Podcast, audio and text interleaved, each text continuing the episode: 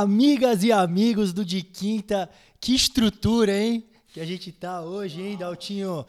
Eu sou o Gustavinho Lima e já tô falando aqui, já tô apaixonado por esse microfone, essa, essa estrutura aqui da sua casa, tá incrível. Nosso estúdio, estúdio Pedreira? Estúdio Pedreira, na Venâncio Aires, no meio da sala, exatamente no meio da sala, estamos aqui, é, melhorando o nosso som, evoluindo cada dia um pouquinho, né? Maravilhoso. E você, Sal, tá bem à vontade aqui nas Perdizes, Pompeia? Você que anda muito por aqui, tá, tá tranquilo? O visual tá bonito? Visual maravilhoso, bem verde, bem a cor da esperança. e vamos falar muito de basquete. E hoje estamos com um convidado especial aí, um cara que tem uma história muito grande no, no basquete nacional e agora aí tá representando o Brasil também lá no velho continente. Esse cara, eu sou suspeito para falar, né? Tenho uma relação muito boa, muito íntima com ele. Fui capitão do time dele. É um grande treinador do basquetebol brasileiro, assistente da seleção brasileira. Foi campeão como do NBB como jogador. Foi campeão também como assistente técnico. Foi campeão sul-americano como técnico. E hoje ele está trabalhando na Itália. Foi fazer um voo lá voltando às origens, né? Ele que já jogou lá, foi jogador na Itália, foi jogador na França, agora está em Ravenna, no Horaci Ravenna, o mestre Bruno Saviani. Bom demais ter você aqui no De Quinta, Brunão. Bom, obrigado, obrigado pelas palavras aí, pô, fico feliz aí de, de estar entre amigos, né? É, Marcelzinho também, aí no meio do basquete há muito tempo já a gente se encontrando aí, fazendo, trabalhando, né? Cada um na sua área aí, mas muito legal, muito feliz de estar aqui com vocês aí e poder estar compartilhando aí um pouquinho da minha história e a gente poder discutir aí é, e, e falar sobre basquete. Sempre muito bom. Pô, demais, Brunão. Primeiro, conta um pouco do seu paradeiro, né? Porque ano passado você estava no Corinthians tal, passou duas temporadas lá vitoriosas, né? Com resultados ótimos, né? Voltou, fez um time voltar 22 anos após é, ficar de fora, voltou ganhando o título da Liga Ouro, emblemático. e, e agora, né, você que tá avesso às redes sociais, sumiu das redes sociais, então ninguém, muito, ninguém sabia onde você está e de repente a gente fica sabendo que você já está trabalhando a todo vapor na Itália. Então conta pra gente aí um pouco mais do seu momento atual. Tá legal, Gu. Realmente, é uma passagem muito importante aí pelo Corinthians, é uma passagem gratificante, né? E que eu falo sempre, quando você consegue deixar seu nome na história do, do Corinthians, você tá lá junto comigo, né? Com esse momento marcante aí depois de 22 anos sem basquete no Corinthians. A gente voltar a ser campeão da Liga Ouro, foi logo depois de ser colocado no NBB, finalista de Paulista, finalista de Liga Sul-Americana, enfim. É, grandes emoções e grandes momentos aí com, com a camisa do Corinthians, né? Então, eu depois que encerrou meu contrato aí com o Corinthians, é, que não foi renovado, eu fiquei no mercado, né? E fiquei aguardando e vendo o que, que poderia surgir. E, obviamente, sem fechar nenhuma porta para nenhuma possibilidade ou oportunidade. E aí me surgiu essa oportunidade aí, é, um mês atrás. Apareceu essa oportunidade com o meu agente aí, ele trouxe para mim essa proposta aí de ser assistente técnico aqui na Itália um treinador super bem conceituado, com bastante experiência, né?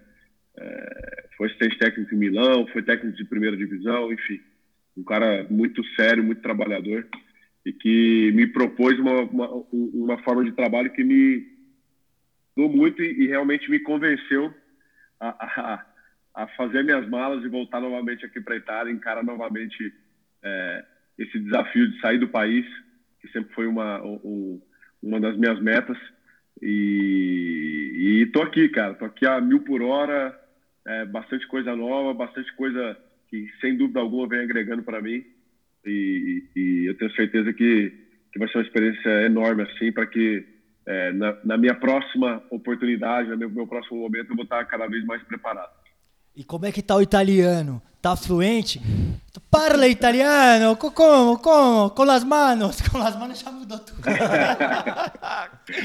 é, tá, estamos falando, estamos falando, não tem muito jeito, né? No dia a dia a gente fala, mas é, a gente aqui usa a língua inglesa como primeira língua dentro do, do, do trabalho, mas obviamente, né?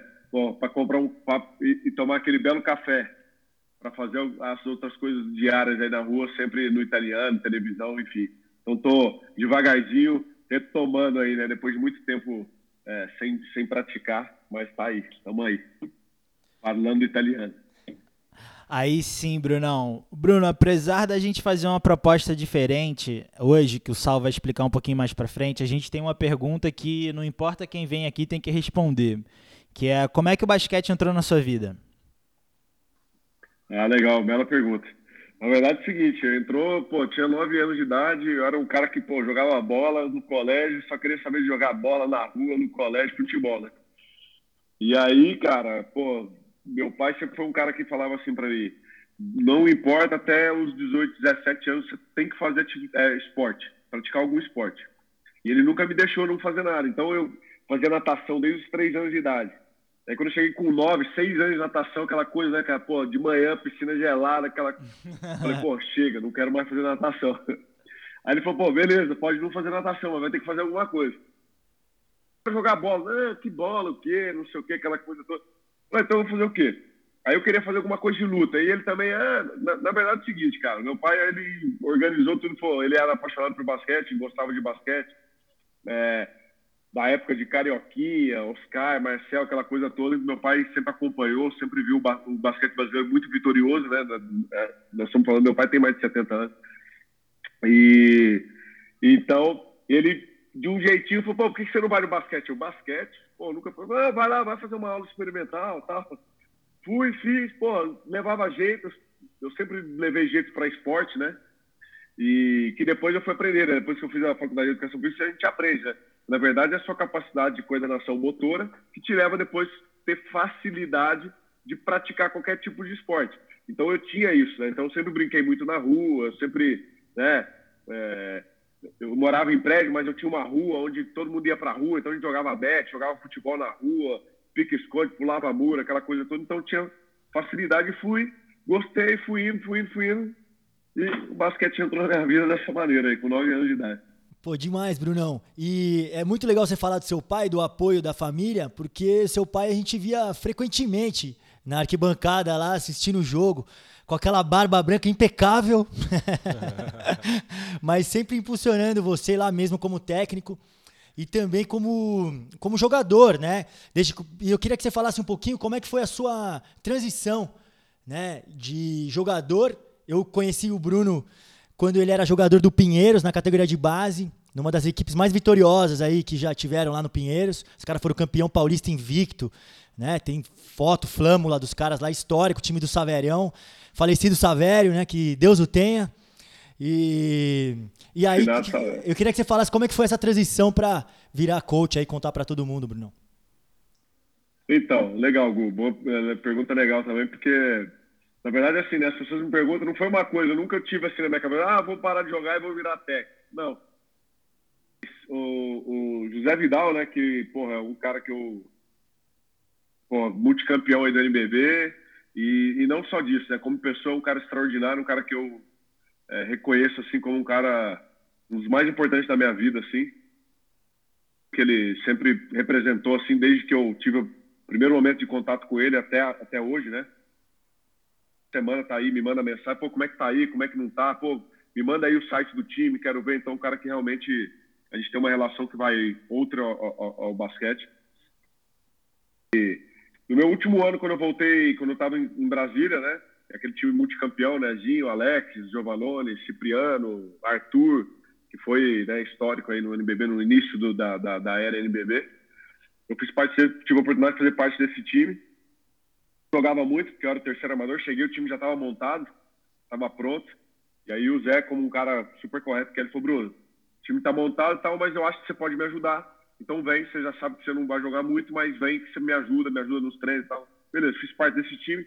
No final do NBB, a gente foi jogar contra Franca, a série contra Franca, e na época o assistente técnico dele era o Pipoca. Só que o Pipoca já estava dando aula na faculdade. Não tinha mais tanta disponibilidade para fazer viagens. E aí, nessa época de final de, de campeonato, estava final de, de, de, semestre, ele não podia deixar a faculdade e tal, não, não foi. E aí o Zé me chamou um dia de manhã e falou assim, Bruno, amanhã vem tomar café umas 9 horas que eu quero conversar com você.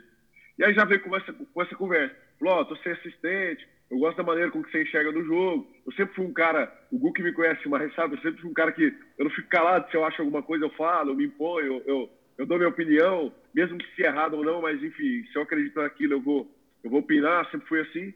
E eu fazia isso, mesmo naquele time não tendo tanta, é, talvez, é, tanta presença dentro de quadra, mas fora de quadra, qualquer tipo de reunião, qualquer treino, eu levantava minha mão, falava. Então o Zé veio e falou, pô, eu gosto da maneira que você se impõe, da, a, a equipe, pô, todo mundo aqui te respeita e tal. E eu acho que você pode me ajudar de uma outra maneira. Você não pode não era nem deixar de ser jogador naquela época, mas assim, você não pode sentar, porque eu ficava sentado meio no meio, no fim do banco, você não pode sentar do meu lado aqui no banco. Quando você vai vendo alguma coisa, você me fala. Que não vi, então eu falei, pô, legal, né? Mas assim, ao mesmo tempo me senti super desconfortável. Falei, pô, como é que eu vou falar para ele, tiro fulano, bota ciclano, vamos fazer isso, vamos fazer aquilo, né? Como jogador. Mas enfim, sentei ali e dali começou. Devagarzinho eu comecei a ter um pouco mais de confiança de falar alguma coisa de fazer um comentário e tal, e foi indo assim. Mas quando acabou a temporada, a gente foi campeão esse ano. A gente tinha sido campeão sul-americano, que a gente ganhou do Flamengo lá no Rio, e depois a gente bateu o Franca 3 a 1 Depois, o primeiro cara que ele chamou para sentar, para conversar, para renovar, fui eu. Ele falou: Ó, eu, você é o primeiro porque eu tenho uma proposta para te fazer. Se você quiser continuar como jogador, você vai continuar. Mas eu vou basicamente manter o mesmo time. A sua posição não vai mudar muito eu acho que você pode me ajudar muito mais. Tech, o que, que você acha? E nesse meio do caminho, uma das coisas que eu acertei quando eu fui para lá, como eu cheguei já no final, já não tinha mais dinheiro, muito dinheiro, não sei o quê, o Zé chegou para mim e falou assim: Bruno, eu não tenho dinheiro para te contratar. Pois é, o que, que você disse que não é dinheiro? Ficou até com vergonha de falar, falei, não tem esse negócio de vergonha. Nós estamos conversando aqui, e acho que foi ali até que a gente criou uma primeira relação bem verdadeira e próxima, assim. Falou, ah, cara, tenho muito pouco. Tal. Falei, fala o tanto que você tem pouco. Aí ele falou, ah, tem o X. Falei, realmente é pouco. Então faz o seguinte, você consegue me dar uma bolsa na faculdade? Ah, isso eu consigo. Então pronto, isso aí eu já conto como salário também. Que eu queria estudar, eu teria que pagar, vai me dar, e beleza. E aí, nesse momento, ele interferiu, porque eu falei assim, eu vou fazer engenharia. Na época, Sério, porque na época aquela coisa, fala, pô, engenharia é uma, é uma profissão do futuro, onde está faltando muito engenheiro, vai ter sempre mercado, aquela coisa toda. E ele chegou para mim, pô, você vai fazer engenharia porque não tem nada a ver com, com o que você faz, que você sempre fez. Mas, é, não sei, estou pensando no futuro. Vai fazer educação física. Eu falei, Zé, mas... Aí conversei com a minha esposa, conversei com a minha sogra, não sei... Ah, tá bom. E aí o Zé foi firme nisso, e eu fui para educação física. E aí assim foi a história de, de parar de jogar e virar assistente técnico. Pô, tem, tem que pagar. Não sei se já pagou, mas tem que pagar um belo de jantar pro Vidal aí, que ele teve olho clínico, né? Foi tipo naquela peneira que o cara, ô, oh, vem cá, você vem, vai jogar no meu time. Ele falou o quê? Bruno, você é técnico, engenheiro, tá maluco? E hoje você tá aí, já né, se firmou como head coach aqui no Brasil, agora vivendo essa experiência na Itália e também fazendo parte da comissão técnica da seleção brasileira. Em pouco tempo de carreira como técnico, acho que você já atingiu um patamar aí. Então, Vidal, obrigado por essa. O Vidalzão, grande personagem mesmo do basquete nacional, um cara até folclórico, né, o famoso Zé Galinha, mas assim, um cara que também tem uma visão e eu também admiro muito. Muito legal essa história, Brunão. Muito legal você ter contado ela aqui pra gente, pra todo mundo do De Quinta. Bom, Brunão, falamos muito aí da sua história, muito legal, como eu falei, a referência ao Zé Vidal aí, um grande personagem. Mas agora vamos ao que interessa, vamos ao nosso prato principal aqui do episódio do De Quinta hoje, que é fazer uma análise aí desse NBB que está para começar. Uma temporada 2021, a gente sabe que é um, um ano difícil, um ano atípico aí, os times tiveram que ter um planejamento ASAP, né, como diriam os gringos, é, para a última, assim, rápido, e alguns times eu acho que saíram na frente. E para começar a nossa conversa sobre NBB, esse nosso preview aqui da temporada 2021 do NBB, eu vou já te fazer uma pergunta. Temos um G4 muito acima dos demais times? Eu vou falar aqui de Flamengo, Bauru, São Paulo e Minas. Para mim são elencos muito profundos e de muito talento. Você acha que eles estão desgarrados mesmo do resto, Bruno? Então, a gente, a gente teve as últimas temporadas do NBB é, bastante equilibradas, né? Mas a gente sabe que é, você ter um, um, elenco profundo, né? Como é o caso dessas quatro equipes que você citou aí, faz uma diferença muito grande, né? No, no, no, no longo prazo, né? Isso pesa muito. Então, eu acredito também, sim, que esses, essas quatro equipes aí né, saem na frente. E eu ainda acredito que o Flamengo, por, por, ter mantido a base né, dos últimos anos, vai ter uma vantagem maior ainda em relação aos demais. manteve a base e ainda adicionou Hetzheimer, Iago e companhia limitada, né? Então é um elenco assim, nível seleção. Vamos falar agora do Flamengo especificamente. É uma, é uma seleção, Gu? Pô, o Flamengo é, é já era um timaço, né? Super bem treinado pelo Gustavinho e que estava jogando muita bola, né? Eu, mas eu tenho uma, uma questão aqui para dividir com o Bruno. Eu acho que. Eu, aliás, eu adoro o jogo, obviamente, do Hetzheimer. Né? O Sal fez o preview aí do NBB, fez o top 5 do NBB rating, né? Como, estilo aquele videogame, Brunão. E botou o Hetzheimer em terceiro. É, né? Era isso? É, foi isso. Quem que era? Marquinhos? Marquinhos, Jorginho, Hetzheimer, Hetzheimer Brabo, Brabo David Jackson. David Jackson. Esse foi o top 5 dele e Hetzheimer terceiro. E eu concordo, ele é é muito dominante e ainda mata a bola de três. Né? Então eu acho que nessa posição foi cirúrgico o reforço do Flamengo, né? principalmente para enfrentar a Champions League. Né? A gente sabe que campeonatos internacionais precisa de um cara grande assim. Né? Apesar que já estavam bem servidos ali com o Mineiro. Mineirinho faz muito bem também essa função de cinco. Mas o Hetzheimer é, agrega para qualquer time, é monstro. E o Iago também é um baita de um jogador. Né? É um cara que já está na seleção brasileira, está sendo, vem sendo convocado pelo Petrovic, tem jogado bem. É, e aí eu, mas eu queria que, te falar uma dúvida aqui. Será que é bom ter dois armadores competindo pela posição, como é o caso dele e do Balbi, assim? O Balbi era muito dominante, né? E estava jogando muito bem. Uma coisa que ele não tinha um histórico tão efetivo na Argentina. Ele veio, se descobriu no Brasil, tá, é o dono da posição, armador, pensador. Mas agora com o Iago, será que vai ser benéfica essa dupla deles, deles dois?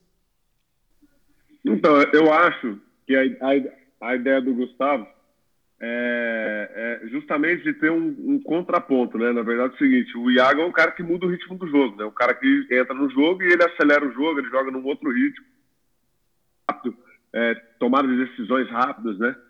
Tem um jogo um pouco mais dinâmico do que o Balbi, apesar de que, como você falou, o Balbi é um cara muito completo, é um cara que tem uma leitura de jogo boa, então ele tem esse controle do jogo, de saber a hora de acelerar, a hora de, de diminuir é, o ritmo, né? Saber colocar no jogo quem tem as vantagens dentro é, do, do, do, próprio jogo. Mas eu acho que, Gu, eu sou da seguinte opinião: quanto mais jogador bom você tiver, melhor o time vai ser, cara. Isso aí não, não, não, tem, não tem segredo. E é assim na NBA, é assim na Euroliga, é assim no NBB, é assim aqui na Itália, é assim em qualquer lugar. Agora, é, sim, pela nossa cultura, pela cultura do basquete brasileiro, talvez esse aspecto que você citou aí da competitividade, ter dois caras brigando pela posição, se isso não tiver muito bem resolvido, e eu acredito muito na personalidade, na forma de trabalho do Gustavo, que isso vai estar totalmente resolvido. Uhum.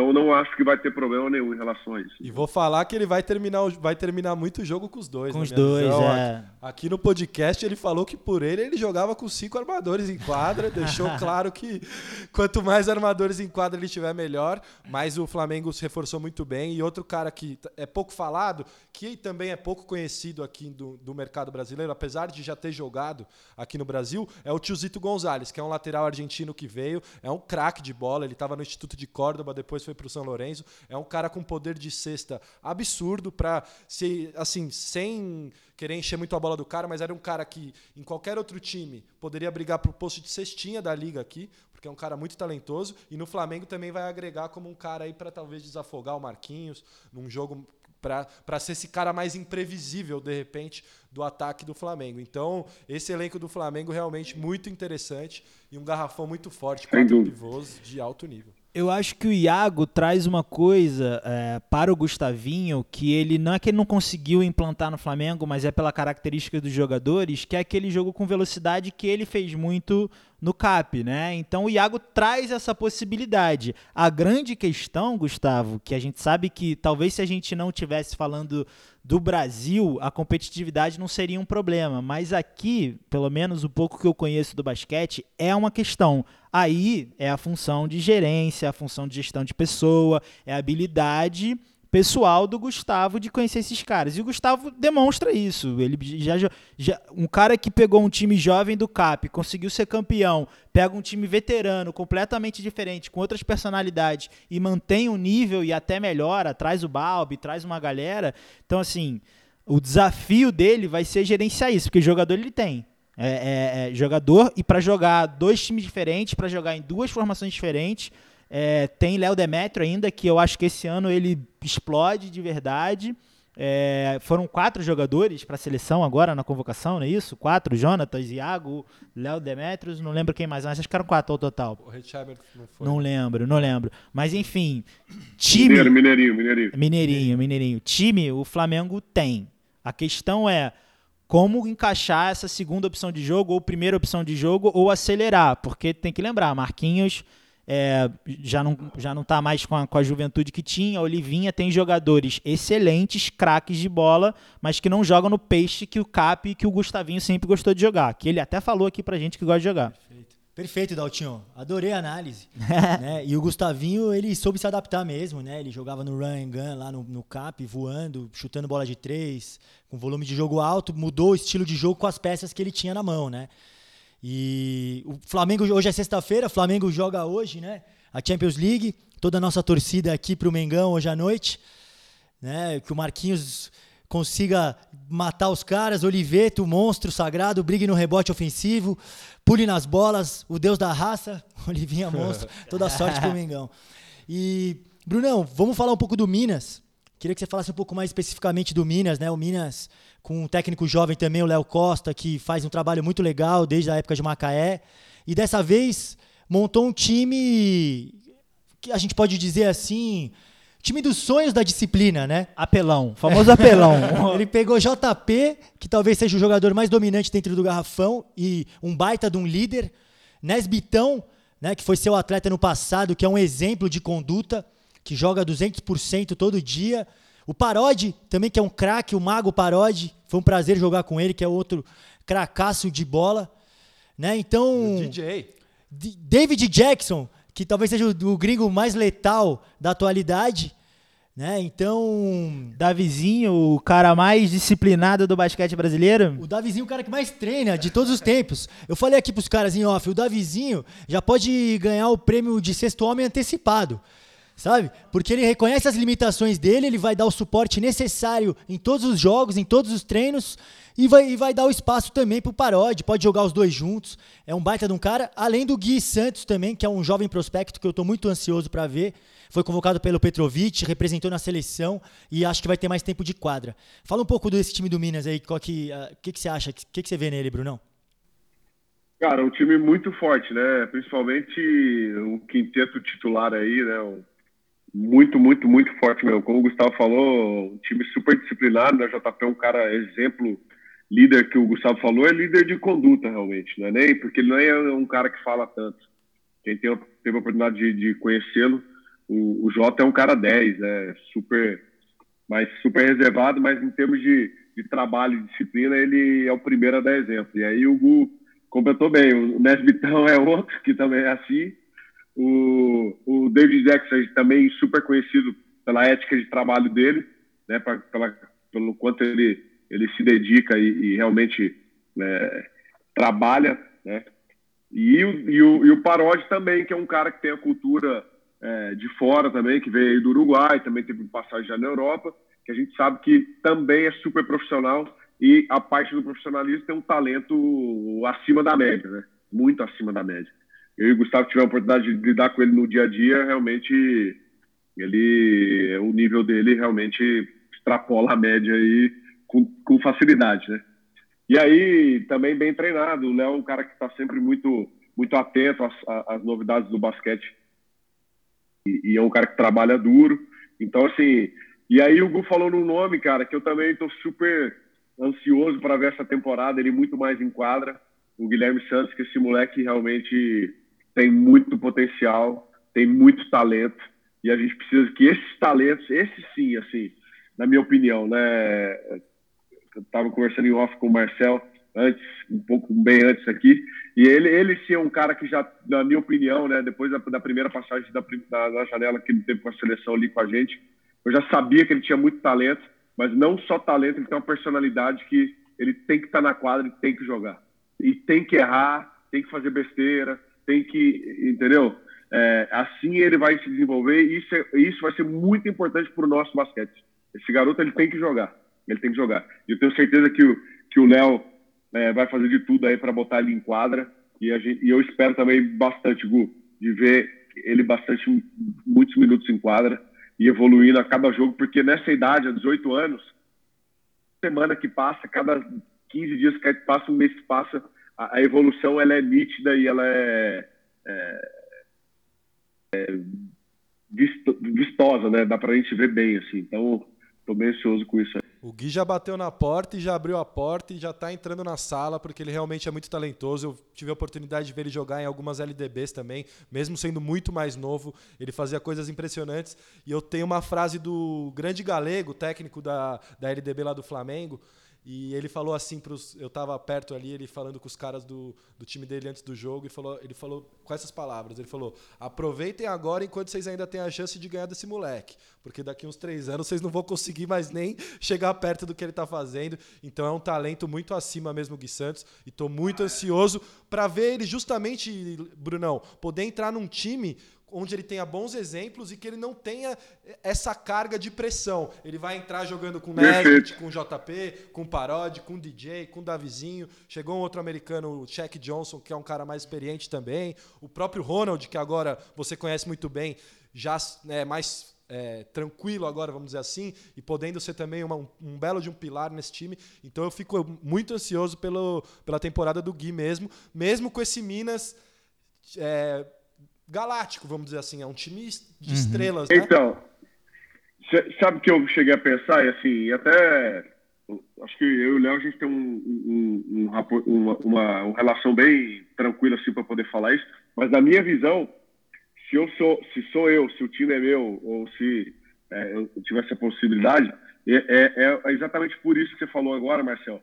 Para mim, esse moleque ele tinha que ser o titular da posição, porque ele não teria o peso de ter que carregar o time, de ter que tomar as decisões, e ao mesmo tempo ele é capaz de fazer isso, entendeu? Então ele teria a capacidade de, de evoluir sem ter esse peso todo, mas sem dúvida alguma o Léo vai ser é, super capaz e eu tenho certeza que ele está é, é, trabalhando bem isso lá para que ele realmente tenha muitos minutos, mesmo vindo do banco, e, e, e, e os exemplos aí vão fazer muito bem para ele.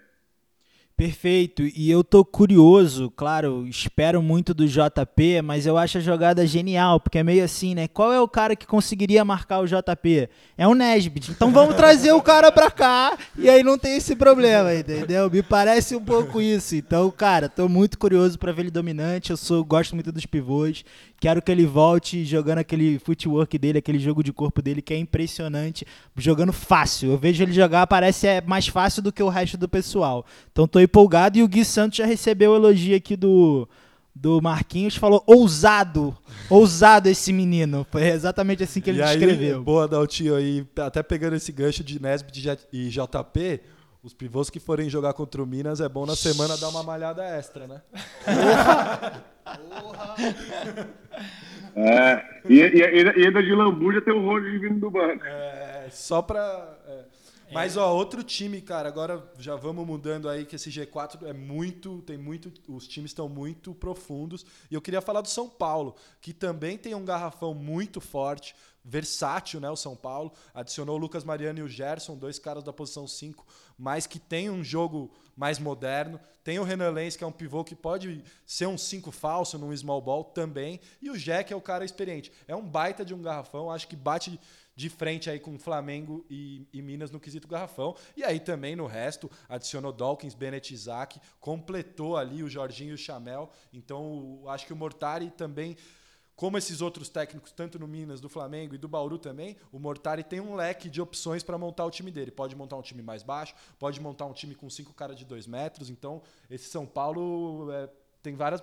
A gente não sabe muito bem como ele vai jogar, né? É, então. É, o São Paulo, acho que se reforçou muito bem também, como você falou. Se você for olhar, ver bem, tá praticamente com dois jogadores assim de altíssimo nível em cada posição né? Uhum. Então, o ano passado talvez ele sofreu um pouco mais em relação a isso, né?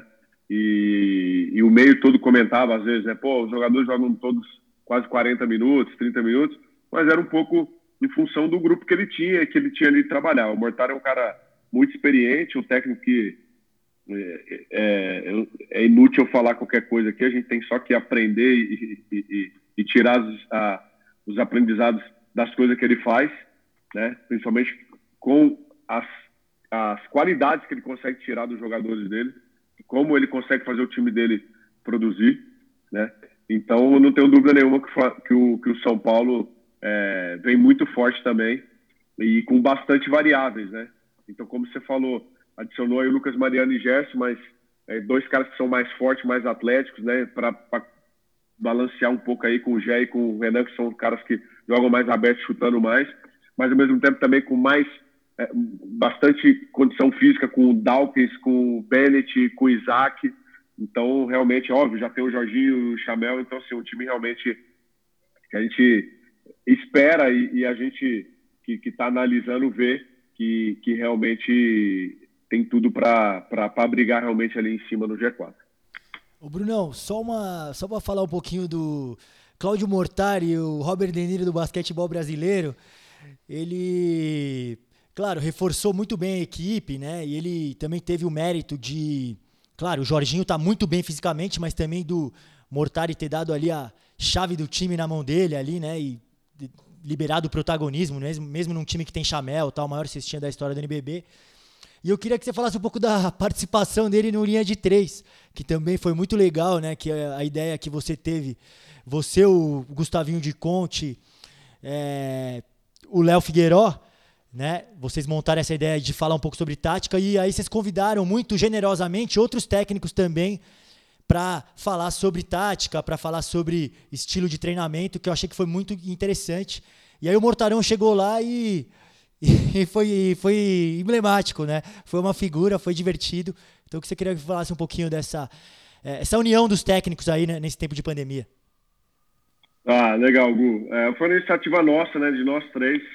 A gente conversando durante esse período de pausa aí, várias vezes, várias coisas. E aí começamos a, a cada um tomar alguma, alguma iniciativa individual e a gente, em um certo momento, como a gente se dá muito bem, tanto eu como o Gustavo e o Léo, a gente falou, pô, por que a gente não faz alguma coisa que a gente realmente possa acrescentar para os técnicos brasileiros? E a ideia foi essa, foi da gente realmente poder trazer alguma coisa que acrescente mesmo, e para todo tipo de, de, treinador. Aí, Igor, você falou, ah, generosamente, não é nem só questão de generosidade, pô, também a gente, a gente fez, sei lá, acho que foram cinco edições, ou seis, cinco edições, pô, enche o saco, vai ficar ouvindo eu falando, Gustavo falando, Léo falando, pô, beleza, legal, temos coisa para falar, poderiam estar falando. Mas, pô, é legal também trazer outros conhecimentos de forma com que a gente pudesse abrir o, o, o leque o mais largo possível para que a gente pudesse trocar. E, e, o Mortari, pô, deu show, né? No dia que ele, que ele foi lá, falando sobre é, forma de trabalho, forma de gerir o grupo, que ele, pô, você já teve a oportunidade de trabalhar com ele, ele é um cara a média nesse aspecto e tal. E aí a gente vê o quanto é importante, né? Porque às vezes a gente fica muito preocupado, ah, será que o cara sabe de basquete, não sabe disso, não sabe daquilo? Ou, ah, o cara sabe demais disso, sabe daquilo. E a gente entende, com o passar do tempo, a gente vai aprendendo, né? Quando a gente é muito jovem, a gente ansiou, não, faz assim, mas... E que não é só isso, né? Então tem todo um outro lado que é muito importante. E o Mortari, com toda a experiência dele, pô, deu um show lá à parte e até agradecer ele aqui novamente, porque foi muito legal, muito divertido e, e, e, aproveitou bastante. Talvez seja o cara que eu mais tenho curiosidade de conhecer do basquete, só pelo, pelas histórias dele. Eu queria fazer uma pergunta relacionada a ele e ao Lucas Mariano. Eu sou botafoguense, tá? Pra tristeza do Gustavo e do Bruno aqui, mas eu não vou tocar nesse assunto hoje.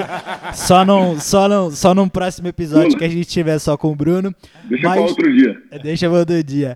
Mas eu queria saber, a impressão que eu tinha do Lucas no Botafogo é que ele era o melhor jogador, mas não jogava como melhor jogador o tempo todo. É, você via, ele tinha capacidade de chutar de três. Eu lembro de um Eurostep que ele deu de armador, em seguida jogando a bola física, empurrando todo mundo para baixo e fazendo cesta. A combinação Robert De Niro brasileiro, Mortarão e Lucas vai dar certo, Gustavo e Bruno? Bom, vou deixar o Brunão responder primeiro. O, o, Mariano, o Lucão foi atleta dele lá em Brasília, então ele tem mais propriedade para falar. Não, o, Luca, o, Lucas foi meu atleta e eu acho que, assim, gra... óbvio, o mérito dele total, né? Eu falo sempre isso: tudo que o jogador conquista é mérito dele. E, na minha opinião, foi o melhor ano da carreira do Lucas, foi o ano dele lá em Brasília com a gente, é, que ele vinha de Mogi. e teve números espetaculares aí, chegou a brigar para ser MVP do, do, do NBB. Foi melhor e... pivô. Cara, ele. Hã? Foi melhor pivô esse ano. Ele foi para a seleção do campeonato. Ele foi. Isso, isso, isso. E o Lucas é um cara que tem um talento extraordinário. E eu sempre falava isso para ele, né, nessa época lá. Eu cobrava muito dele disso. Você tem que mostrar isso todo dia. Você tem que é, é, fazer com que as pessoas, quando venham te assistir ou que assistam um treino seu ou vejam você dentro da quadra, eles tenham certeza que você está massa. E ele tem essa, essa dificuldade, dessa constância. É mais mental do que outra coisa. Né? Então, você, como psicólogo, você sabe bem disso, o quanto é importante ele estar tá mentalmente é, é, forte para aquilo. Eu não vou nem falar que é focado, porque eu não tenho dúvida nenhuma que o Lucas uhum. quer ser melhor, que ele vai trabalhar duro para fazer as coisas, mas é a capacidade mesmo é, de lidar com as emoções dele dentro do próprio jogo, do próprio treino. Não tem a ver com estar tá focado ou não estar tá focado, ou ele não jogar como o melhor jogador ou jogar como o melhor jogador. Tá a ver com ele controlar essas emoções dele. O Lucas é um cara que fica bravo quando erra, fica bravo quando o árbitro. Então, então essas coisas todas atrapalham ele. Eu não tenho dúvida que cada ano que passa ele está melhor, porque obviamente a experiência vai mostrando para ele o, o, caminho que ele tem que, que levar. Mas eu não tenho dúvida que, que ele vai poder aprender bastante com o Mortari, principalmente nesses aspectos. Né? E ele tem um bom exemplo agora, Bruno, um cara que é da mesma idade que ele, que eles surgiram juntos em Franca, que foi o Léo Mendel. O Léo Mendel ninguém tava mais apostando. O Léo Mendel foi o último cara a ser contratado pelo São Paulo, tava fora do mercado, nenhum time do NBB na temporada passada queria contratar o Léo Mendel por uma série de questões. E é craque, né? É um craque. O Mortari não só colocou o cara para jogar, deu essa confiança para ele. O Léo Mendel terminou o campeonato entre os cinco melhores de eficiência com uma média de pontos altíssima e hoje está na CB jogando uma bola fina. É, o Mortarão é mestre para recuperar os caras. Foi ótima pergunta, Daltinho, porque o Mortarão é o cara certo para. Se o Lucão tiver equilíbrio, ele vai pode ser o melhor pivô do campeonato de novo, né? Porque a condição física dele é espetacular mesmo. E em relação ao Léo Mendo, né? Eu tenho uma relação muito boa com o Mortari e eu tava conversando com ele e eu falei: "E o Léo, e o Léo, o Morta, como é que foi, né? Como é que foi é, jogar com ele? Você recuperou ele?" Ele falou: porra! Aquele jeito. Porra, você acha que o cara, você acha que o cara tinha desaprendido a jogar, caralho? Ninguém queria contratar o cara, porra. Eu falei, vocês estão loucos, cara. Põe ele no meu time aqui, caralho. Há dois meses atrás o cara era titular da seleção brasileira, porra. porra. então foi isso, velho. Ele botou lá, botou no time dele, deu a confiança e o Léo jogou muito, tá na CB hoje. Foi, foi um labrada, foi em labrada. Jogando muito bem, né? O Paco. O Paco caiu agora. Caiu. O Paco foi demitido. Depois acho que perderam é, as seis primeiras lá na, na ACB. Não tá mais com o Paco. Mas depois a gente pode, né, depois a gente fala mais sobre essa, essa dupla, essa dupla incrível. Boa, boa, bom demais esse papo, tá muito legal. Acho que a gente está conseguindo fazer um preview não só de ah, quem vai ficar em primeiro, quem vai ficar em segundo. Não é isso que a gente está fazendo aqui. A gente não está escolhendo em ordem as equipes, a gente está falando e, e, trazendo aqui aspectos até individuais e mudanças aí que, que fazem vão fazer, podem ser protagonistas esses caras aí no campeonato. Mas falando em mudanças, um time que mudou muito, inclusive mudou de técnico, é o Bauru, seu grande amigo Léo Figueiró, assumiu aí uma grande empreitada, Bauru um, um, time super tradicional no basquete, com o fim do Botafogo ele estava no mercado, Bauru foi lá, trouxe ele, e não só trouxe Léo Figueiró, mas deu uma Mercedes na mão dele, porque esse elenco também, a gente não pode falar que está muito abaixo, ele está praticamente, praticamente não, é do mesmo nível desses outros três que a gente já falou. Perfeito, cara. É, eu veio Tyrone, Gui Deodato, Alex voltando, né? Alexei. Alexei. Zac Graham. Zac, monstro. De, de quem? De Kembão ainda, cara. É um puta time. E ainda tinha a base lá, tá o Taylor tá lá, o Larry tá lá, que é um puta jogador. E o Léo é o Léo, né? Jaú. Jaú também. Jauzão. Que foi convocado pra seleção agora. Isso. E o Léo é o Léo, a gente sempre espera ele montar times bons. Eu só queria fazer um comentário rápido da tristeza que é não ter o Botafogo nessa NBB. É, é um absurdo um time que é campeão da Sul-Americana da forma que foi ainda, com o elenco que tinha. É, ganhando do Corinthians na casa deles, ganhando na semifinal de uma forma espetacular, um campeonato incrível, envolvendo a torcida, um clube que não traz título em futebol há muito tempo. O vôlei ganhou recentemente a Série B, que também acabou, ganhou a vaga para a Série A no vôlei e acaba. Então, assim, é muito bonito ver o Fortaleza aí, ver clubes, mas assim, a gente precisava que o basquete nos clubes fosse levado mais a sério, né? É, projetos mais longos, mais duradouros, independentes, é, procurar patrocínio para, não é para o Botafogo, é para o basquete do Botafogo, não é o patrocínio que sobrar vai para o time do Botafogo, para o basquete. Então, assim, eu como torcedor, eu acho que todo mundo gostou de ver o, o Botafogo ano passado, é, foi um time incrível, estava crescendo, ganhou a Sul-Americana, então é uma tremenda de uma tristeza e fico muito feliz que o Léo se recolocou no mercado, porque ele é um cara que merecia, ele era a cara daquele time, a torcida, ele era o maior ídolo ali, junto com o Jamal, mas é, enfim, tem até essa pergunta, né? Onde é que o Jamal não está aqui por quê? Depois eu pergunto para vocês. É, mas enfim, voltando pro Baru, fala aí um pouquinho pra gente, Bruno, desse timaço.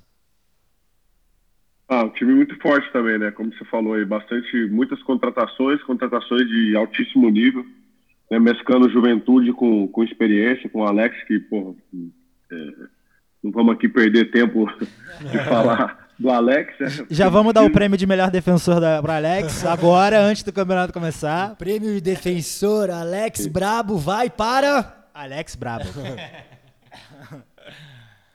Mas é, conseguiu mesclar aí jovens com muito talento, né? Alexei, o próprio Jaú que já estava lá, o Dikembe, né? E aí alguns jogadores né, que estão no, no, no, no, seu auge aí, né? O Guideodato, é, Zaki Graha, enfim. Time realmente muito forte, muito elenco longo, Tyrone, né? Que também muito experiente no nosso, no nosso basquete aí, com bastante rodagem e, e, e qualidade, né? Então, sem dúvida alguma, é, o Bauru vai estar tá ali brigando, não tenho dúvida nenhuma.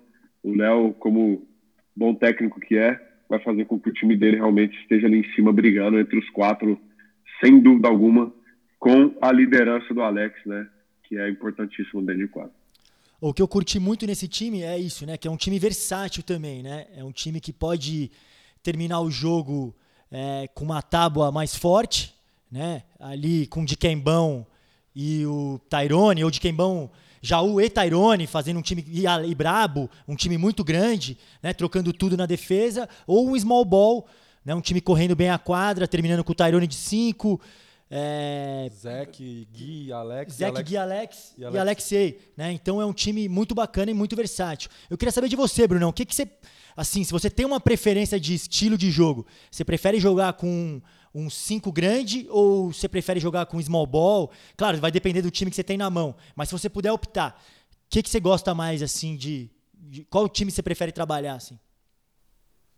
Eu, eu acho, cara, que assim, esse negócio de que ah, o small ball, o small ball, só o small ball, só o small ball, acho que é, é uma tendência, né? Uma, vamos dizer assim, um modismo. Assim. Eu, eu prefiro ter um cincão realmente de qualidade. Se eu se eu puder ter um JP, se eu puder ter um Redsheimer, se eu puder ter um Dikembe, eu prefiro ter o Lucas Mariano, eu prefiro ter um jogador que vai me trazer uma referência ali dentro do garrafão. Porque o que eu, que eu acredito é o seguinte, independente se você joga com small ball ou não, alguém vai ter que fazer a função do 5, alguém vai ter que ocupar aquele lugar ali dentro do garrafão. É, é muito difícil você jogar o tempo todo com o 5 aberto e você ter possibilidade de, de criar alguma vantagem. Então, eu prefiro ter um pivô de referência. Mas é óbvio que o ideal é o que você falou, que é o que eu vejo tanto o Flamengo, essas equipes todas aí que você, que, que você citou aí do, do, do, G4, que tem a possibilidade de jogar de uma outra maneira, né? Que você consiga mudar a forma de jogar durante o próprio jogo ou durante aquilo, é, ou dependendo daquilo que o adversário vai te, vai te trazer, né? Então, realmente, poder jogar com o Tyrone de 5, Alex de 4, e depois você tem Lelewi, é, o Alexei, ou como você falou, com um time mais alto, você pode botar o Alex para armar, que tem capacidade de armar, e jogar com o Jaú de, de três, Guideodato de dois, Tyrone de Kembe, ou enfim. É, isso é, você ter essa possibilidade é muito bom, mas eu, eu prefiro ter ainda um 5 um, um cinco onde a gente possa ser mais dominante nos rebotes, que a gente possa ser mais dominante protegendo o ar. E é legal você ter falado isso de se não tem o 5, alguém tem que fazer a função do 5. Esses dias eu estava reescutando aqui o episódio do Brabo, aqui no de quinta. Aliás, quem não escutou é um dos melhores aí nosso. E ele fala que naquele time do Bauru, em que o time titular era Ricardo Fischer, ele, Robert Day, Jay Hetzheimer, um dos melhores times que já teve aqui no NBB, mesmo não sendo campeão, ele fala com essas palavras: o pivô do time era eu. Eu gosto de jogar no poste baixo, mandava os quatro abrir e eu que distribuía o jogo lá embaixo. E outro cara que fez muito isso aí, agora fazendo um paralelo com a NBA, no small ball do Houston Rockets, o pivô era o Westbrook. Não o pivô no sentido literal da palavra, mas quem ocupava aquele espaço no garrafão e jogava de costas para liberar os chutadores era o Westbrook. Então ele tinha mais liberdade para entrar no garrafão. É isso, uh, Marcelo, porque a gente tem que pensar da seguinte maneira. Então, isso é até uma forma legal da gente falar um pouco de tato. A gente tem que pensar da seguinte maneira. A quadra a quadra está muito pequena, vamos dizer a verdade, assim, tá? Para hoje, para a capacidade atlética dos jogadores cada vez maior, a quadra está pequena. Da, da FIBA está minúscula, né? Da NBA ainda é um pouco maior, mas a quadra está pequena. Então não tem como você jogar com cinco abertos, que é o que eu estou falando. Se você jogar com cinco abertos, você consegue defender de uma determinada maneira, quase que em zona, ou trocando tudo, que você não vai ter espaço. Eu vou te dar só uma coisa, você vai chutar de três marcados. Se você meter bola, mas não é, não é tão simples. E a bola vindo de fora para fora, é mais difícil de ter um ritmo né, de arremesso, enfim. Você precisa ter. A gente mesmo na seleção, às vezes a gente opta, até é interessante falar sobre isso, a gente falava disso não necessariamente a gente precisa botar a bola no poste baixo no 5, mas pode ser um lateral. Mas a bola tem que ir algumas vezes no poste baixo. E você tendo o Alex, cara, é o cara mais difícil de defender no poste baixo, talvez até mais difícil que o, que o JP não, porque tem muita qualidade. Além do tamanho, muita qualidade. Mas depois do JP, na minha opinião, o cara que melhor joga no poste baixo no Brasil é o Alex. O brabo é monstro. O, o ganchinho de direita dele aí, todo mundo já tomou uma, né? Faz de tudo, faz de tudo. O brabo é monstro. Brunão, falamos aí desses times que, na, naquela pergunta inicial, para mim foram os quatro. São os quatro maiores elencos.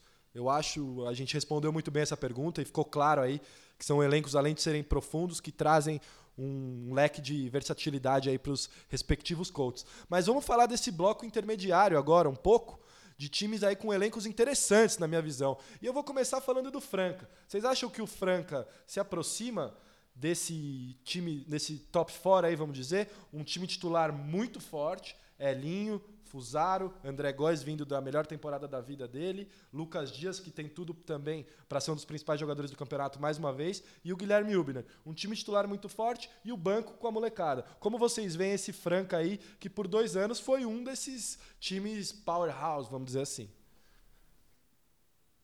Ah, Franca, Franca é sempre Franca, né? Vamos dizer assim, né? Franca tem, tem toda a história, né? Depois tem uma coisa que eu acho que é muito importante, que é a, continu, a continuidade do trabalho do Elinho, né? Isso daí, sem dúvida alguma, faz com que a equipe é, tenha uma, uma, forma de jogar, uma forma de, de se comportar durante os jogos, durante é, o campeonato, que sem dúvida alguma vai dar uma, uma segurança para eles. Então, assim, eu acho que esse quinteto de Franca é muito forte, realmente, como você falou tanto o André Góes quanto, quanto o, o, fizeram uma temporada espetacular em Mogi. E depois, né, os três que permaneceram, o Lucas a gente precisa falar, sempre aí brigando para ser o melhor quatro do campeonato, sempre, a gente sempre esperando muito dele, né, e cada ano que passa ele vem se confirmando. O Elinho, que é um craque, né, pô, entende de tudo do jogo, sabe fazer o time jogar.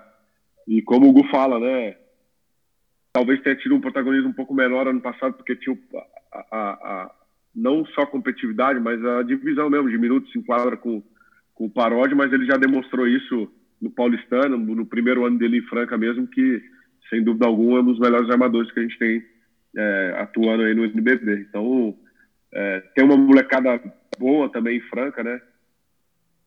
Que a gente sabe que, que, que vai é, é crescer durante a competição e que vai trazer frutos aí pro basquete brasileiro sem dúvida alguma, né? Eu posso falar aí do Márcio, que teve com a gente também na seleção lá, que é um garoto que tem um potencial tremendo, e sem dúvida alguma está pronto para ajudar, o Guilherme mesmo também, né? É, então não tenho dúvida nenhuma que Franca vem forte.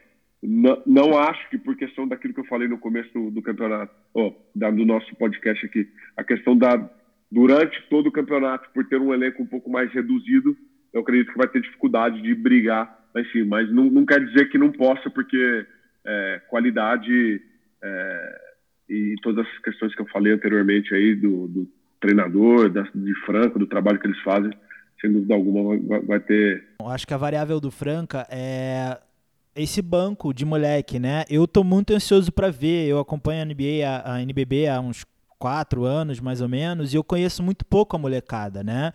E acho que o Franca vai dar essa oportunidade da gente conhecer esses jogadores é, de categoria de base que estão surgindo agora, que vão dar um senso de, de futuro para o nosso, pro nosso basquete, até para a seleção e para pro, pro, os próximos campeonatos. Então eu estou muito curioso para ver. E eu acho que é isso. Vai, o time titular é bom, fato. O time tem cinco jogadores excelentes. Ah, o o resto é profundidade e experiência conta muito no NBB, né? Tanto que historicamente o NBB tem é, uma taxa média, uma, uma, uma, média alta de idade, né? Então, Franca, eu fiz a média 20 e pouco, 20 anos de idade, menos de 21 anos de idade, se eu não me engano, a média deles, considerando todo mundo. Tem o tal do moleque de 14 Filho anos, do Rogério né? Que tá inscrito. Tá inscrito, anos. tá 14 anos tá inscrito e tal. É, enfim, tô curioso, muito curioso para ver esse time. E eu acho que são jogadores que combinam bem, né? O Elinho, que não são jogadores tão velhos assim, são jogadores é, jovens assim, que o Lucas Dias é moleque ainda, o Elinho também tá na nossa cidade, mas enfim, acho que eles podem fazer uma comunicação boa e tem craques. André Góes é craque, entendeu? É, Elinho é craque, Lucas Dias é craque. Então os cinco primeiros vão dar um caldo. É, essa molecada de Franca é boa de bola mesmo. Eu tenho acompanhado aí nos campeonatos do Sub-19, o Marcião joga muito duro, bom jogador, o Gui Abreu também, o Adiel também é bom de bola, armador, até foi na seleção com o Bruno ali, né, de novos. E acho que pode agregar coisas boas. Tá rolando um papo aí que vão vir dois gringos também, tá? Que vão chegar em cima da hora aí. Um gringo que tava no Kimsa, que é bom de bola, e um outro pivô aí também. Estão falando, tô, daqui a pouco chega. Olha os furos. É os furo, furo quente aqui tal. E, e, e, mas uma coisa que eu gostei do Franca é a manutenção da base ali, né? É, acho que os trabalhos bem feitos são os trabalhos que conseguem ficar a longo prazo. Né? Esses que surtem efeito normalmente. Então acho que o Elinho, o coach, foi é, cirúrgico ali, mantendo o Elinho, que é a cabeça pensante do time, maestro, craque de bola. O Lucas Deis também, que para mim estaria no meu top 5 ali, se eu fosse fazer o top 5 do NBB, para mim ele é top 5. E, está encaixado com o Elião. Aliás, ele devia pingar 20, 30% do salário dele na conta do Elinho todo mês. é, e o, o Guilhermão também vai bem, o, o, o André Góes é versátil demais, né? O camaleônico, joga em todas as posições, de 1 a 5. Né? E o Fusaro também, atleticamente, vai muito bem. Então, eu gostei da, da formação e acho que é um time competitivo. Né? Mas a gente tem mais times na meiuca aí, Sal. Quem são os times que, você, que a gente classificou aqui que estão nessa meiuca? Olha, eu vou colocar mais cinco aqui e aí vou, vou jogar para debate e vou perguntar para o Bruno. Bruno, Falamos aí de Franca nessa meiuca, podendo virar um top 5 aí, se vier esses gringos aí, LeBron James e Carmelo Anthony estão chegando. Não, eu, só não vou, eu só não vou falar o nome aqui para depois não falar. Ah, anunciou. Mas, o blog do Souza já publica. Mas a gente está aqui com Franca na meiuca e eu vou botar mais cinco times na meiuca e vou te perguntar, Bruno. Entre os elencos aí que foram montados de Unifacisa, Paulistano, Corinthians, Mogi e Fortaleza. Queria que você destacasse aí qual que você vê como principal, um time aí que pode também incomodar esse bloco de cima aí que a gente construiu. Ah, eu acho que esse bloco do meio aí, eu acho que vai estar tudo muito equilibrado, né? Mas no meu ponto de vista, ou melhor, colocando no lugar de eu formando o time, né, do que eu acredito, do que eu vejo, acho que é melhor do que eu chegar e falar que ah, esse aqui vai ser isso, aquele vai ser aquilo, uhum. porque não seria correto nem justo, acho, da minha parte, né? Mas Unifacisa é, bem, né? Porque também manteve uma base importante e adicionou alguns jogadores que foram bem. Mas precisa ver como é que o, que o Filé vai conseguir é, organizar tudo isso junto, né? Porque esse é o, é o grande segredo depois do final das contas, que é o que eu falei aqui já anteriormente, né? Não adianta a gente saber de de X e Joes, né? E não, não entender bem como é que a gente vai andar para o mesmo caminho, né? Mas eu vejo o Paulistano muito bem.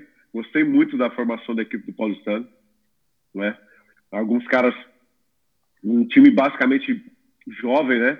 Muito jovem, né? com alguns jogadores já com uma experiência importante, assim, que vieram de anos importantes. O Derek voltando para o Paulistano, vindo do Flamengo, que foi campeão no Flamengo e ganhou toda essa bagagem, sempre muito importante. Aue, né, que pô, vem de temporadas espetaculares, aí muita força física. É... Enfim, e já tinha ali uma base ali, né, com Vitão, com é, Ruivo, Mike, né? O Dória aí, que também voltou aí dos Estados Unidos, que vem fazendo um bom campeonato paulista. Esse garoto me chamou a atenção aí nos jogos que eu, que eu consegui acompanhar daqui na, na madrugada aqui da Itália, que às vezes eu assisto algum jogo. E, e achei bem interessante, estou gostando do que eu estou vendo, assim, com o Jimmy, né? Eu tenho o Jimmy também, que vem de temporadas importantes aí no, no Franca, disputando títulos, né? Isso, isso tudo é muito importante. Né? Então, você já tem aí do Sommer, Jimmy, Derek, jogadores que ultimamente vem disputando título, isso aí traz muita força para o seu elenco. E eu acho, eu gosto bastante do paulistano. Depois, o Corinthians mudou muito o time, né?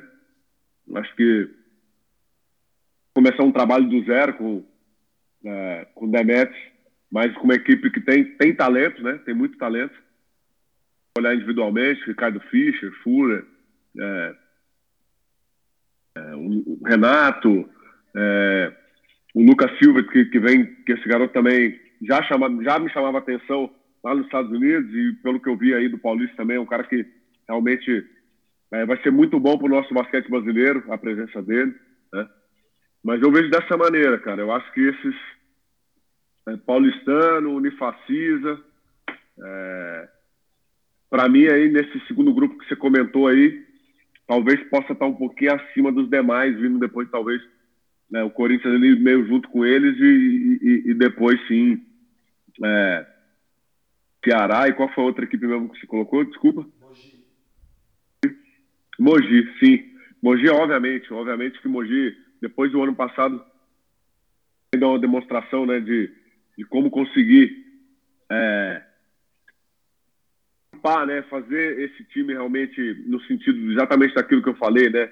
Colocar todo mundo junto e mesmo com muita dificuldade de lesão, com poucos jogadores do elenco, fazer tirar o máximo do jogador. Então a gente não pode de jeito nenhum subestimar o Mogi e o Guerrinha, que está muito tempo à frente da equipe, e isso aí tudo pesa muito.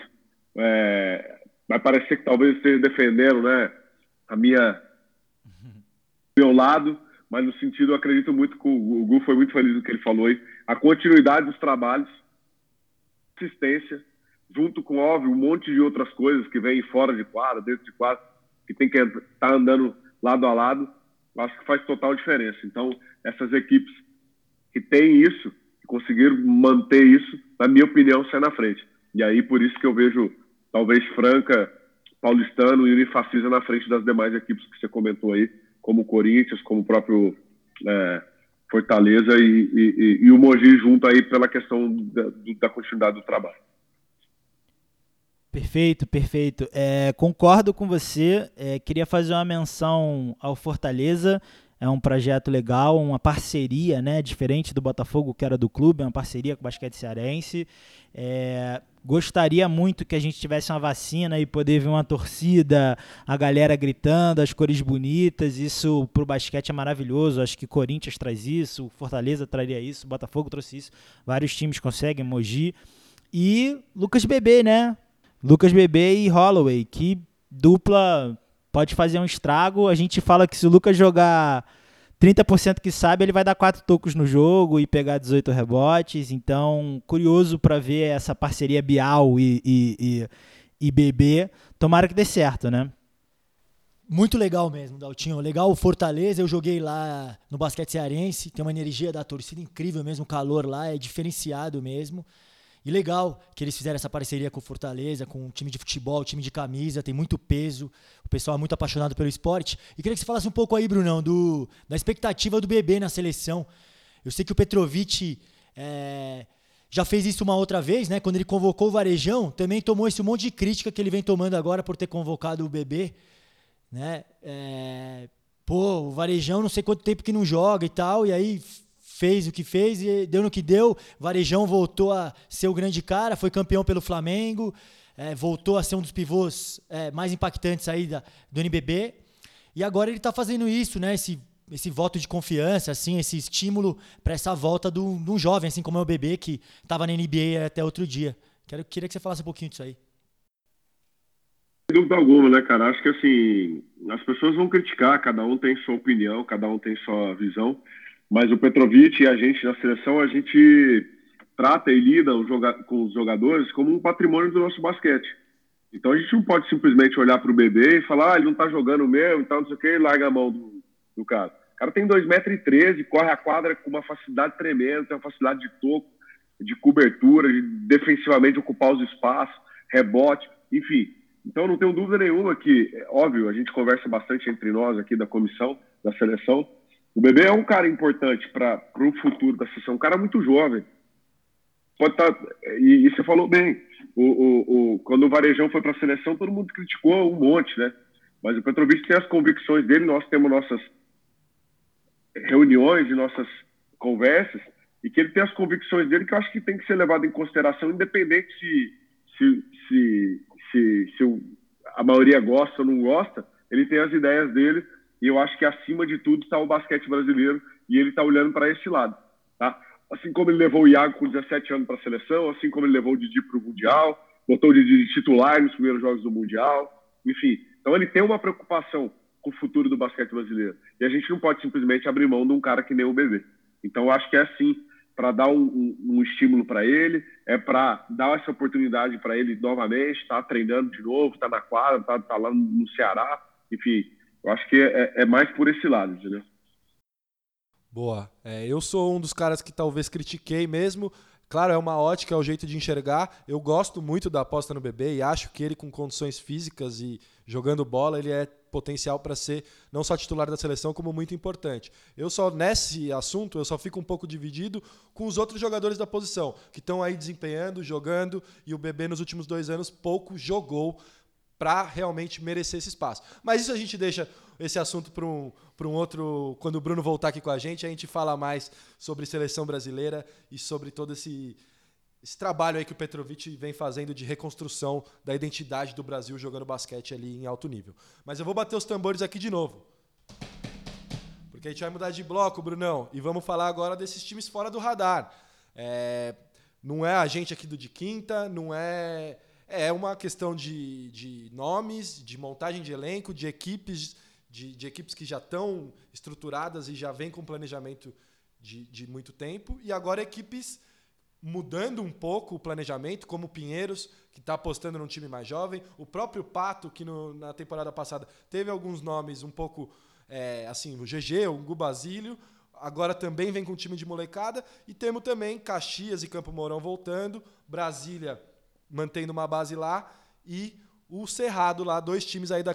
Aí não, né, Bruno? Você não está mais em Brasília. Mas dois times lá da capital federal é, representando muito bem lá a capital. Então, vou fazer de novo a mesma pergunta. Te falei seis times aqui, queria que de repente você destacasse aí um elenco que você vê como um, time que pode surpreender aí desses times fora do radar.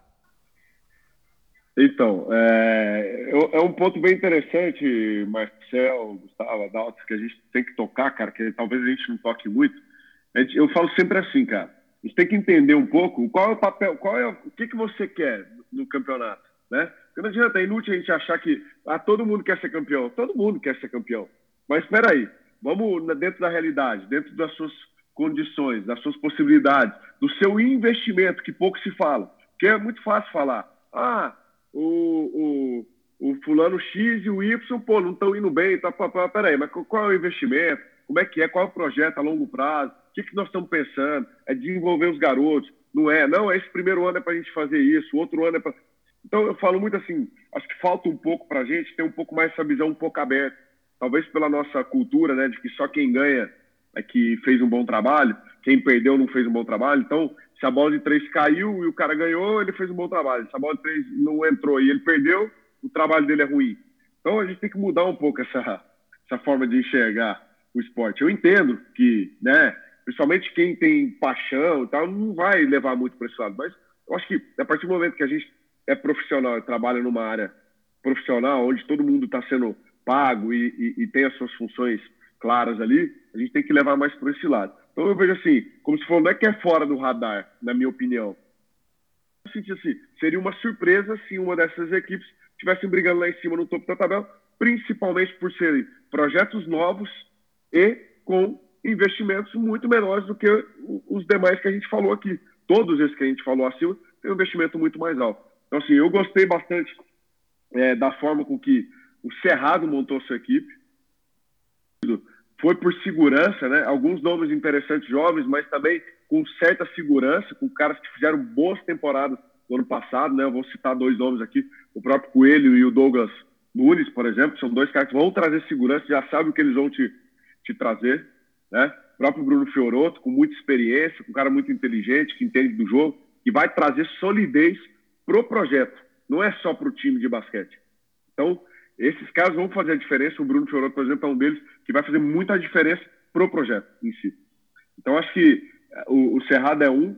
Caxias, é, do meu ponto de vista, o Rodrigo é um cara que eu conheço bem, o Gustavo também conhece trabalha sempre muito com o pé no chão, muito sólido.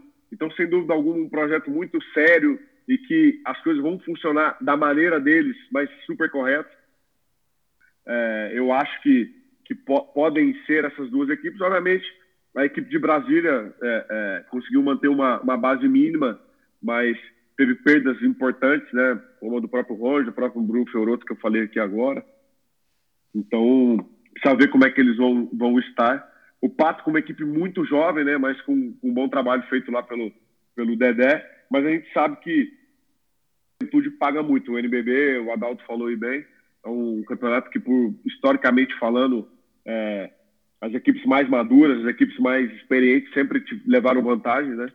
Então acho que tanto Pato quanto Pinheiros vão sofrer um pouco em, em cima dessa questão. Por outro lado, não tem um teto, né? Porque a gente não sabe o quanto esses garotos podem evoluir durante a competição e realmente trazer resultados diferentes. Então, é, eu enxergo mais ou menos dessa maneira. E Campo Mourão a gente precisa ver, porque passou bastante tempo fora, é, não tem uma capacidade financeira, mas o Emerson sempre faz equipes muito aguerridas, muito brigadoras, que é o perfil dele, e sem dúvida alguma vai incomodar muita gente. É, um fator que eu acho muito interessante dessas equipes de baixo orçamento, de orçamento menor, é que eles apostaram na juventude ao invés de ir lá e encher o time de gringo. Né? Então, ao invés de contratar quatro estrangeiros que vão te dar a mesma coisa do que a molecada, vamos tentar investir nos jogadores mais jovens e ver o que, que quais são as possibilidades que saem daí. Né? Isso eu achei é, que foi uma decisão acertada desses clubes. Né? E um aspecto que eu estou muito feliz é com a volta do Caxias. Né? Eu joguei lá em 2016 e foi um dos lugares que eu fui mais bem tratado na minha vida inteira. O Brunão também jogou lá, foi jogador do Rodrigo Barbosa. O Rodrigo, que é muito gente boa. E eu falo a mesma coisa, Gu. Fala a mesma coisa. O lugar que eu fui mais bem tratado no Brasil como profissional, jogador profissional, é lá. É isso, é isso que é incrível, né? É claro que vai perder um pouco do calor da torcida, porque lá todo o jogo tá, tá lotado, eles têm várias dinâmicas é, pra de interação com a cidade, né? Então, é, visita a escola, visita a creche, asilo, então tem muitas coisas sociais lá da cidade também que o Rodrigo é, faz, que, que talvez agora com essa pandemia vá perder um pouco do calor, mas é muito interessante essa volta do Caxias. Inclusive, o NBB ontem postou um TBT que foi maravilhoso, que foi o jogo da Festa da Uva, que foi um dos jogos mais sensacionais que eu já joguei na minha carreira. Que eles montaram uma quadra no galpão da, da tradicionalíssima Festa da Uva. Marcelzinho estava lá trabalhando no NBB nessa época. E né, então é, é, esse tipo de iniciativa, né, de interação com a cidade, é esse tipo de coisa que o basquete precisa. E Estou muito feliz com a volta do Caxias também. E mais um atrativo do Caxias é o Túlio da Silva, né? Um brasileiro que estava super bem cotado na NCAA, super bem falado. Ele assina, ele assina um contrato de dois anos com o Flamengo e vai emprestado agora para o Caxias, até num, numa movimentação muito interessante, né? Legal. Se a gente pensar se isso possa virar uma tendência de os jogadores irem para times de menor expressão para ganhar uma cancha. O Flamengo mandou o Mateuzinho, também armador super talentoso, para jogar lá com o Dedé Barbosa no Pato. Então eu estou também ansioso para ver o Túlio da Silva, assim como o Lucas Silvert no, no Corinthians e o, o Lucas Dória no Paulistano, que também veio do college, já estão mostrando aí que podem jogar bola aqui no Brasil. O Túlio da Silva eu acho que também pode ser uma grande surpresa para o NBB e também dar esse passo a mais aí com o Caxias, um elenco experiente, com caras rodados aí, o Ed, o Pedro, o próprio Antônio que eles levaram, que é um jogador versátil. É um time que também me chama um pouco a atenção, mas eu gostei quando o Bruno falou da montagem do elenco do Cerrado. Eu acho que você tendo um garrafão Douglas Nunes e Fioroto, todo time que for jogar contra o Cerrado não vai falar, ah, é o Cerrado. Sabe que tem Douglas Nunes e Fioroto, são caras respeitados o Coelho, um armador aí sólido. E trouxeram também um americano que, assim, eu não tenho muita.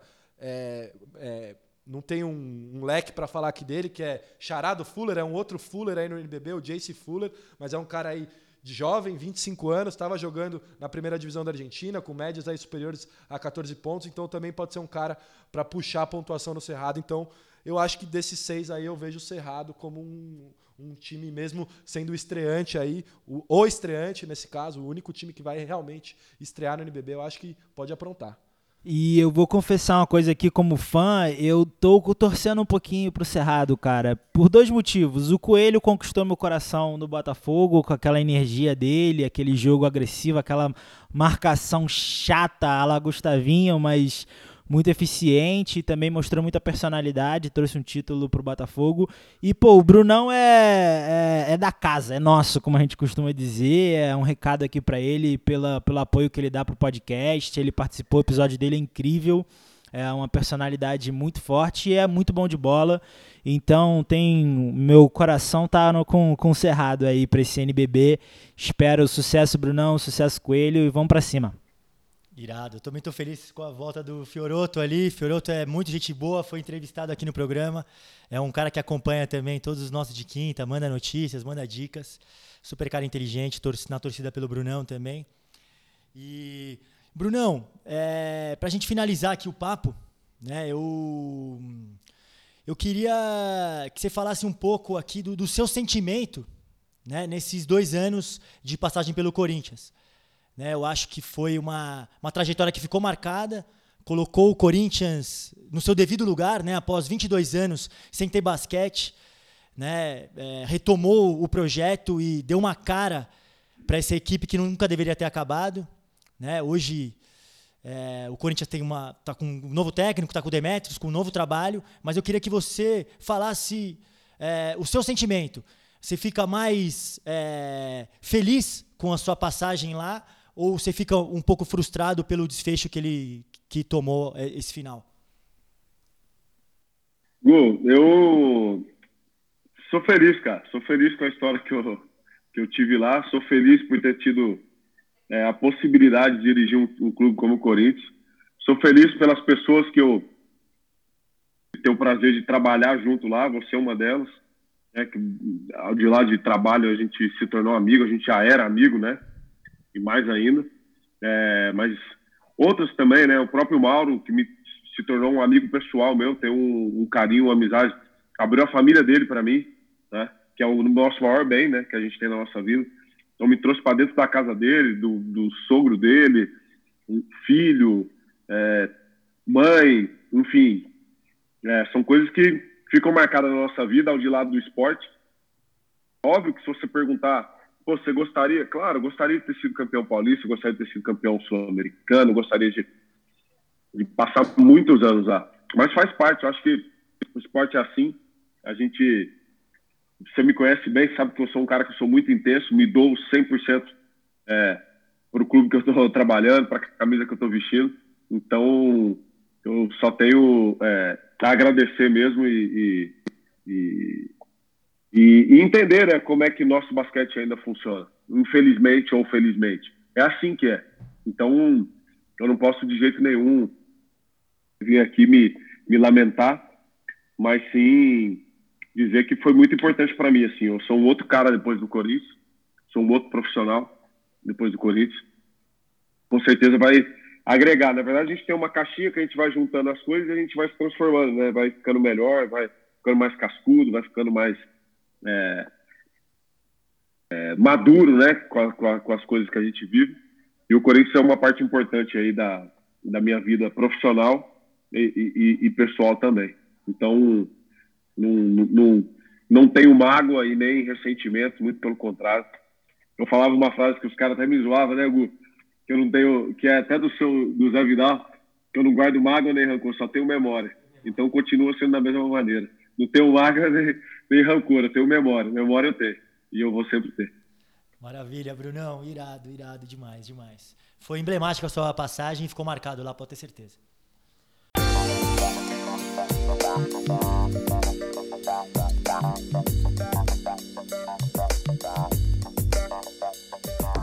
Para fechar a nossa dica de quinta. Minha dica de hoje é mais um podcast, é claro. A gente está vivendo a fase maravilhosa dos podcasts, as produções estão chegando muito bem e eu queria indicar uma produtora de podcast do Rio de Janeiro, que é da Piauí, dos irmãos Moreira Salles. Parênteses, salvem o Botafogo, pelo amor de Deus. É, voltando a falar, eu, uma produtora chamada Rádio Novelo. E eles têm alguns podcasts incríveis Uh, vou citar dois, mas um especial que é a minha dica mesmo, que é chamado Praia dos Ossos. Praia dos Ossos conta a história do assassinato de Angela Diniz pelo Doca Street em 1970, por aí.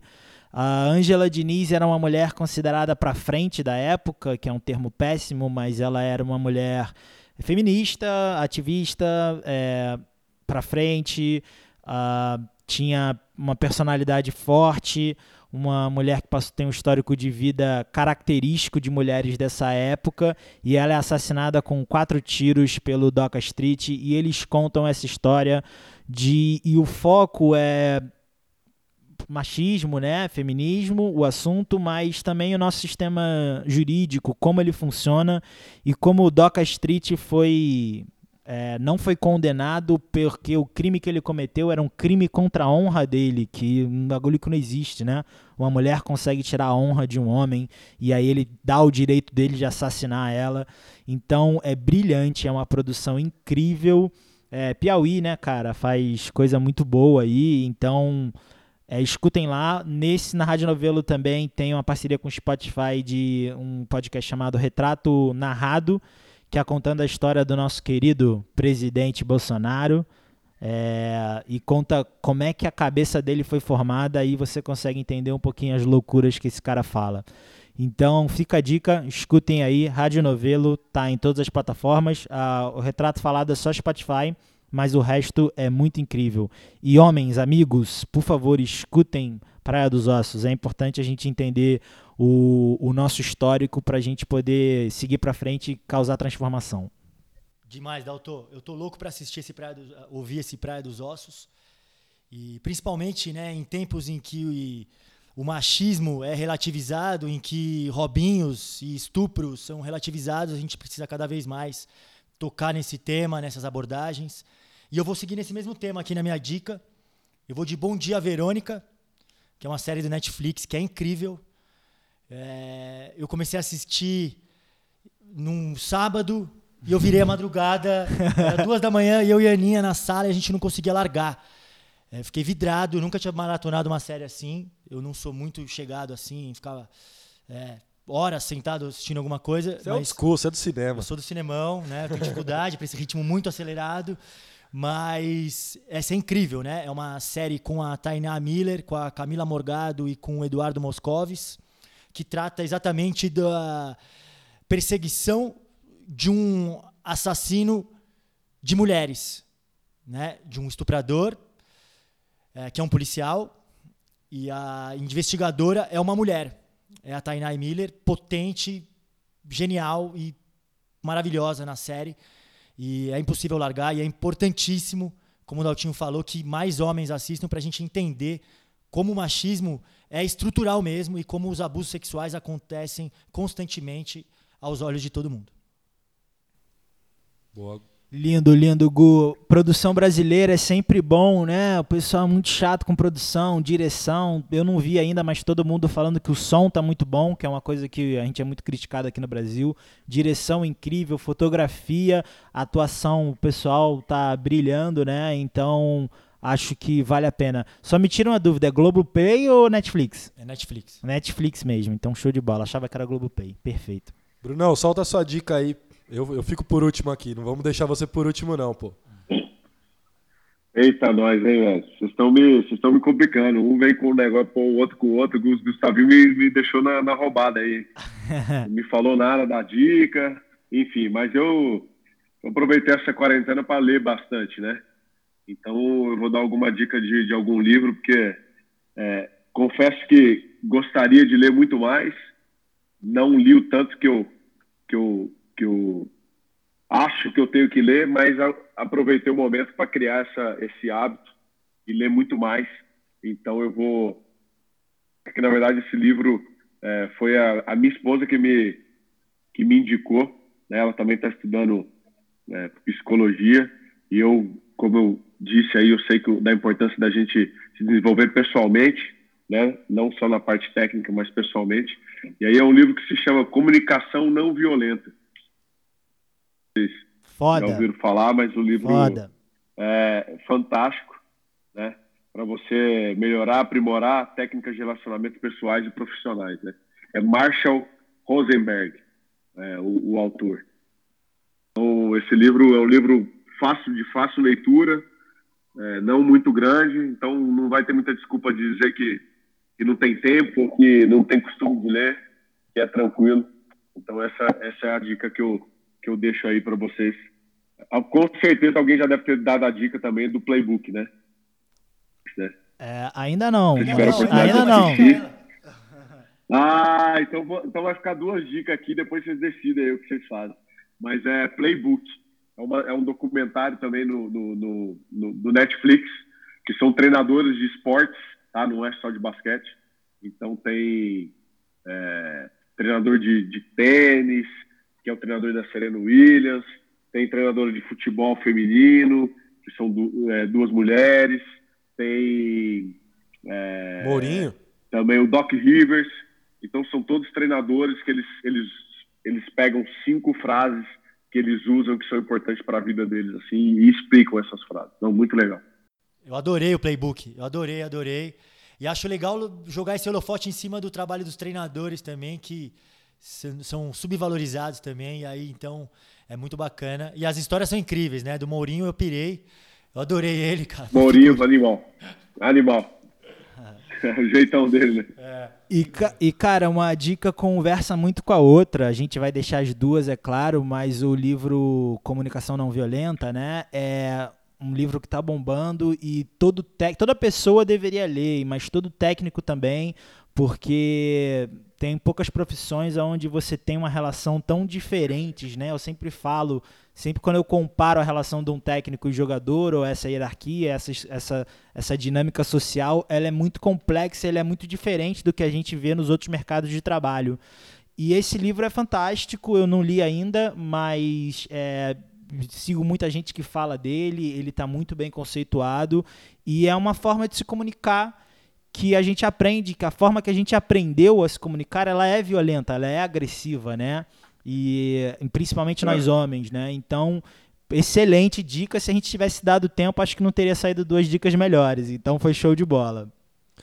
Muito bom, muito bom. Depois de três dicas tão construtivas aí de vocês, de assuntos sérios e de coisas tão importantes para a nossa construção de ser humano, eu vou trazer uma dica mais de entretenimento. Foi um filme que eu comecei a ver sem nenhuma expectativa e terminei o filme super entretido. Foi, foram duas horas muito gostosas. É um filme que em português chama Entre Facas e Suspeitos, em inglês ele chama Knives Out. É, é, um filme que traz um caso sobre um escritor de mais de 80 anos que tem uma família enorme e ele é encontrado morto na casa dele e vem um detetive para né, é, pegar o caso e, e, ver realmente o que aconteceu. Esse detetive é o Daniel Craig, é um ator famoso e ele está muito bem nesse filme. E é um filme que me prendeu muito, que tem muitas alternativas ali de quem realmente é o, é o autor do crime, então você fica preso e ele tem um lance meio sátira, ele é como se fosse uma comédia policial, assim vamos dizer, no gênero. Então foi um filme que fez minha noite ali numa nessas noites vazias de quarentena pós NBA. Então, entre facas e suspeitos, é, não é Netflix, esse é no Amazon Prime. Eu tô no mês grátis do Amazon Prime, tô gostando. É. O Entre Facas e Suspeitos foi o principal ali do Amazon Prime para mim. Irado. Irado, Sal. Irado. É, Brunão, muito obrigado pela sua presença, cara. É, foi fantástico. A gente queria trazer alguém que entende de NBB e a gente conseguiu trazer uma pessoa que entende de basquete pra caramba e de NBB. Suas falas foram incríveis. É, papo antes também foi muito gostoso. Muito obrigado. A gente te deseja muito sucesso aí na Itália é, e aonde você estiver nos seus projetos futuros. E obrigado pela parceria, obrigado por topar conversar com a gente. Um beijo na família aí e espero que fique tudo bem. Valeu, obrigado. Eu que fico feliz aí de poder estar participando aí com vocês. É, é sempre um prazer grande e, e pô, com a qualidade que vocês trazem em todos os podcasts de vocês aí, fico feliz e honrado aí de ter sido convidado. E contem comigo aí sempre que quiserem, que precisarem aí. A gente dá um jeito aí, mesmo com fuso horário, né? a gente se adapta aí e, e, e contem comigo aí. Sucesso para vocês também. E, e, vamos se falando, Gu. Marcel, bom falar com vocês, ver vocês novamente. E tamo aí, tamo junto. Valeu, Brunão. A próxima etapa vai ser aí na Itália, viu? Aí sim. É. Vamos te visitar aí, comer uma bela de uma pizza, tomar um vinho, daquele jeito, debater todas as táticas, resolver o mundo do basquete numa noite. Valeu, Brunão. Boa. Foi um prazer. Estou mais do que convidar na casa de vocês.